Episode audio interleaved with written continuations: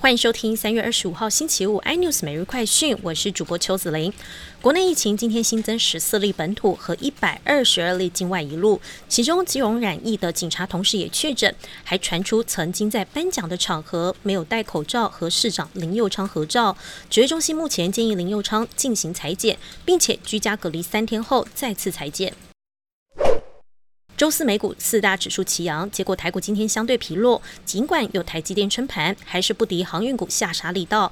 Space X 供应链成为买盘力挺标的，台股收盘下跌二十二点，三大法人卖超零点八八亿元。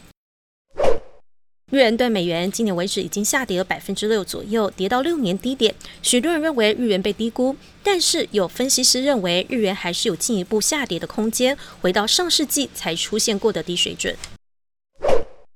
俄罗斯股市暂停交易近一个月后，周四恢复交易。基准股票莫斯科指数一路上涨，带动俄罗斯大亨收复一些财富损失。当天累计共增加大约新台币七百七十二亿元的账面财富。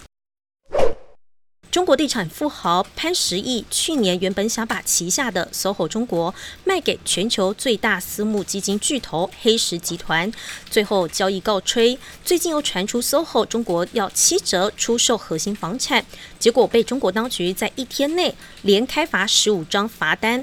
罚款高达一点一五亿人民币。更多新闻内容，请锁定有线电视四八八十八 MOD 五零四三立财经台 iNews，或上 YouTube 搜寻三立 iNews。感谢台湾最大 Podcast 公司声浪技术支持。您也可以在 Google、Apple、Spotify、KK Bus 收听最新 iNews 每日快讯。